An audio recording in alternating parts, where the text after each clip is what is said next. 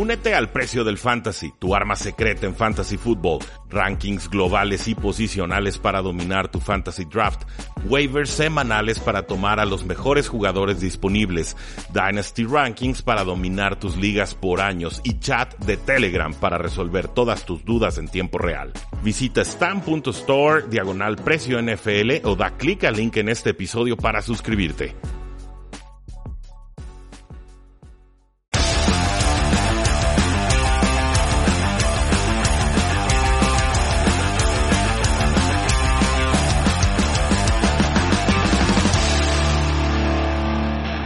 Saludos a todos y bienvenidos a un programa más de Tres y Fuera, donde la NFL no termina y nosotros tampoco. Mi nombre es Rudy Jacinto, ya lo saben, me encuentran en Twitter como arroba paradoja NFL y el día de hoy seguimos analizando, estudiando esta situación o este impasse entre los vaqueros de Dallas y Dak Prescott, Pareciera que acercan posturas porque Dak Prescott finalmente decide firmar la etiqueta de jugador franquicia, con la cual estará cobrando 31.4 millones de dólares en la temporada 2020. Pero nos dice Ed Werder de ESPN que el hecho de firmar esta etiqueta de jugador franquicia no significa que un acuerdo a largo plazo esté cerca de firmarse, por lo cual estaría atado Dak Prescott en 2020, pero esto no significa que Dak Prescott estaría con los Vaqueros de Dallas en 2021. Lo único que garantiza esta etiqueta de jugador franquicia sería que Dak Prescott se presenta a tiempo al training camp de los Vaqueros de Dallas, que al día de hoy no sabemos cuándo se va a realizar. ¿Qué es lo que está separando a ambas partes? Primero, pues la cantidad de dinero a cobrar. Me queda claro que Dak Prescott quiere cobrar más que Russell Wilson, más que sus 35 millones de dólares anuales que obtuvo en el offseason pasado, pero también tengo claro que Dak Prescott está esperando movimiento tanto de Deshaun Watson con los Texans como de Patrick Mahomes con los Kansas City Chiefs. Estas cosas no suceden en una burbuja, no suceden de forma aislada. Por supuesto que los jugadores y sobre todo los agentes ponen atención a lo que está sucediendo en el resto de la NFL y si saben que hay contratos inminentes, muchas veces van a decidir esperarse, ver cómo se resuelve ese contrato y entonces poder usar ese contrato a su favor con el equipo que les toca negociar, que en este caso serían los Vaqueros de Dallas. El asunto es que Deshaun Watson está esperando exactamente lo mismo de Dak Prescott y de Patrick Mahomes. Y Patrick Mahomes está esperando exactamente lo mismo de Deshaun Watson y de Dak Prescott. Entonces aquí tenemos una triada, un triángulo medio envenenado, medio extraño, medio impas, medio no pasa nada y pasa todo. Quien sea que haga el primer movimiento sentará las bases para que los otros dos puedan negociar con ese contrato a favor. Entonces, por eso creo que tardaremos en ver renovaciones de Sean Watson, de Patrick Mahomes y sobre todo de Dak Prescott. Por parte de los vaqueros de Dallas, entiendo su reticencia, lo entiendo en realidad. No sabemos cómo va a estar el espacio salarial en 2021. Por primera vez en quizás una década se espera que caiga. Yo estoy calculando de 30 a 80 millones de dólares en un salary cap que actualmente está en los 200 millones de dólares, lo cual sería una caída estrepitosa, lo cual sería una caída eh, histórica, lo cual sería una caída que provocaría a que los vaqueros de Dallas en este caso tuvieran que recortar a varios jugadores estrellas asumiendo que decidan renovar a Dak Prescott. Entonces, ante ese escenario incierto, ante ese escenario de pandemia, los vaqueros de Dallas como que no quieren enterarse de nada, firman una etiqueta de jugador franquicia, se la aplican por lo menos, les conceden el deseo de que sea firmada pero esto, insisto, no garantiza que haya un acuerdo a largo plazo. Yo creo que los vaqueros de Dallas tarde o temprano van a doblar las manos. Aquí es una cuestión de tiempo, no de si va a suceder o no. Creo que ahí está el precedente de los Washington Redskins que alargaron una y otra y otra vez con etiquetas de jugador franquicia a Kirk Cousins y muchos dirán, bueno, es que Kirk Cousins no era bueno y no merecía que lo renovaran. Pues sí, pero ¿qué han hecho los Washington Redskins desde entonces? No figuran en absolutamente nada. Entonces ahí está la advertencia para los Vaqueros de Dallas. A mí me parece un más que adecuado mariscal de campo Dak Prescott. Ya sabemos que el que firma al final es el que firma mejor. A Dak Prescott le toca. Ha sido uno de los grandes descuentos, si no el más grande descuento en los últimos cuatro años. Un contrato novato de cuarta ronda para el rendimiento que te ha dado Dakota Prescott. Olvídense, o sea, esto es una auténtica ganga. Triste que los Vaqueros de Dallas no lo pudieran aprovechar con llegadas importantes a postemporada, pero ciertamente eso depende de más que de un mariscal de campo en un contrato de novato. Eso depende de coaches, eso depende de defensa, depende de equipos especiales, de una buena gerencia y en varios de esos renglones los Vaqueros de Dallas han quedado a deber. También hay un tema de duración de contrato. Dak Prescott quiere firmar por cuatro años. Los vaqueros piden cinco. ¿Por qué piden cinco? Pues para tener más fácil proyección a futuro. Es decir, quiero saber cuáles van a ser mis costos dentro de los próximos cinco años. Mi costo más importante va a ser Dak Prescott. Entonces te doy un poquito más de lo que me estás pidiendo, Dak, pero concédeme ese último año de contrato. Dak Prescott sabe que con la forma en la que ha estado explotando el salary cap, no en 2021, pero probablemente sí del 2022 en adelante, mientras más corto sea su contrato, mejor, porque significa que va a poder volver al mercado y va a poder volver a cobrar ese contrato récord, que en este caso sería su tercer contrato como profesional. Entonces, etiqueta de jugador franquicia, la firma va a estar en entrenamientos, pero esto no significa que estén cerca de un acuerdo multianual. Con eh, los New York Jets, pues tenemos noticias del safety Jamal Adams, ya lo saben, el que está inconforme y el que pide que sea cambiado a uno de ocho equipos que él eligió. Pues alguien en redes sociales lo grabó y le preguntó, oye, Jamal Adams, ¿vas a ir a los Vaqueros de Dallas? A lo que contestó el safety, lo estoy intentando, bro. Esta no fue una entrevista formal, fue una persona que le gritó, que sacó el celular y que el jugador le, le contestó. Estaba manejando su SUV, entonces pues bueno, obviamente no es la declaración más oficial del mundo, pero con una cámara enfrente y sabiendo que había una cámara, dice, sí, me quiero ir a los Vaqueros de Dallas, lo estoy intentando. Entonces, entiendo Jamal Adams, es un jugador ganador, lo fue en colegial, lo, es un jugador que marca el ritmo y la tónica en la defensiva, pone la actitud, pone liderazgo y claramente está frustrado con el destino de los Jets de Nueva York, que durante estos dos años eh, en los que ha estado al frente de la defensiva, pues no ha producido absolutamente nada a los Jets. Se cansa, se frustra, le han prometido una renovación de contratos de hace ya más de un año, desde el draft, no, no este, sino el anterior. Eh, Joe Douglas lo canta y lo presume y dice que no está a la venta y lo que sea, y simplemente no afloja la chequera, no afloja la cartera.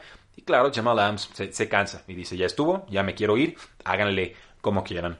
El tema aquí, y lo dijimos en el programa del sábado, es que los Jets controlan esta situación. Le quedan dos años de contrato, el cuarto año y luego la opción de quinto año que ya tomaron los Jets. Después de ahí le pueden aplicar una primera etiqueta de jugador franquicia que por Jamal Adams me parecería un descuento. Entonces, son tres años en los que prácticamente tienen atado a Jamal Adams, que salvo que decida retirarse de la NFL, va a tener que jugar en algunos de esos.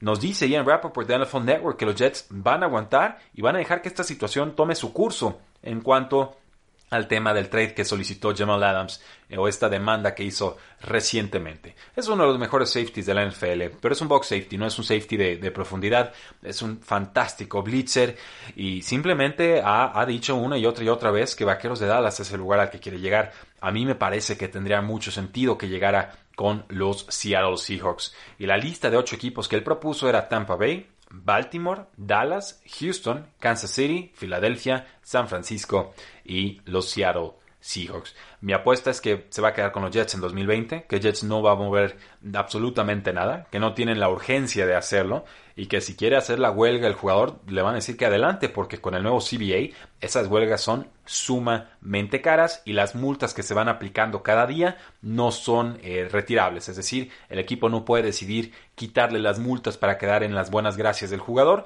ya que ahora es un tema que se determina directamente con las oficinas de la NFL. No son mensos estos dueños, ¿eh? O sea, el, el CBA que le clavaron a los jugadores se los clavaron bastante bien directamente a la yugular. Y tenían que saberlo y obviamente con jugadores inconformes vamos a ir descubriendo si realmente se atreven a hacer huelgas o no porque insisto, serían huelgas sumamente caras, exponencialmente más caras de lo que eran antes de este nuevo eh, CBA. Entonces mi predicción, Jamal Adams se queda en el 2020 con los Jets y eh, ya veremos qué sucede a futuro. No creo que esta protesta le vaya a resultar bien, salvo que llegue algún equipo, ofrezca una primera ronda, dos segundas y algo de, de propina por ahí y que prefieran quitarse el dolor de, cabeza, fuera de las canchas, porque dentro del campo Jamal Adams y su talento son absolutamente indiscutibles.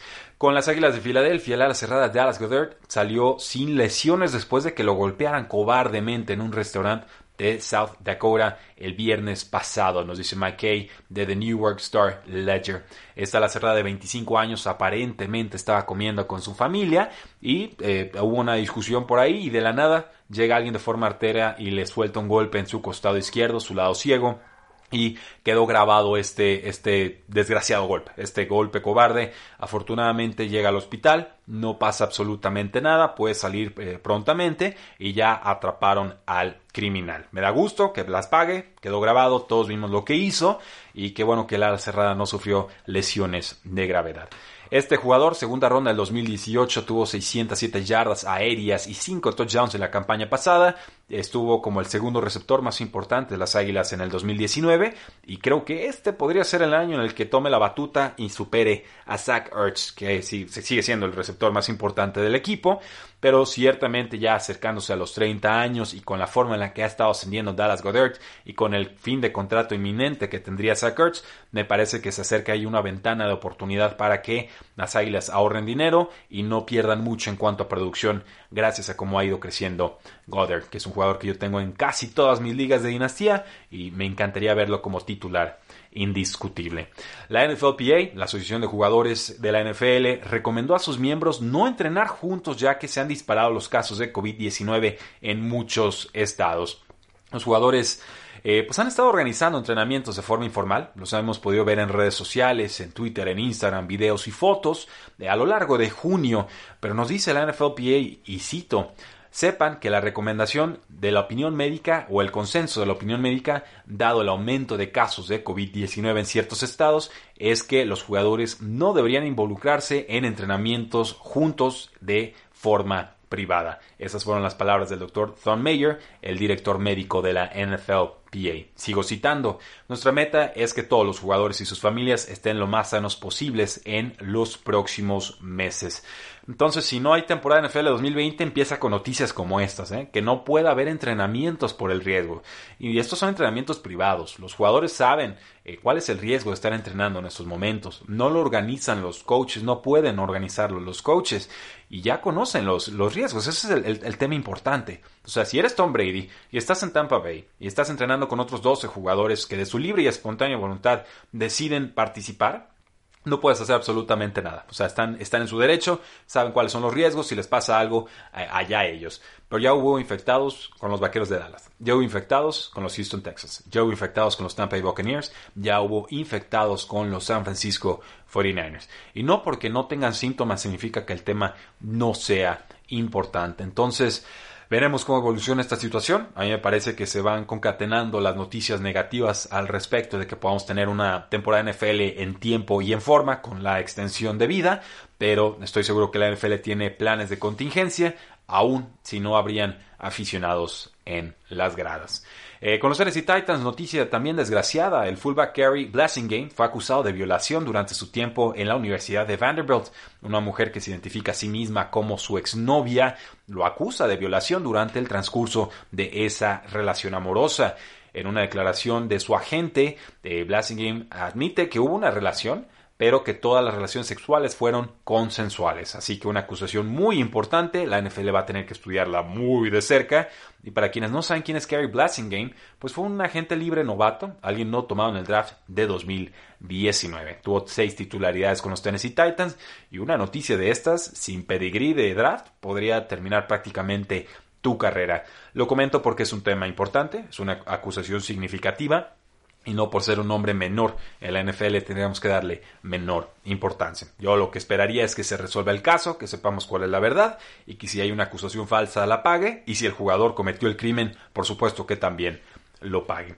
Eh, dos noticias más, todas ellas tristes. Este fue un episodio más triste de lo que estamos acostumbrados, pero bueno, a veces así es la NFL.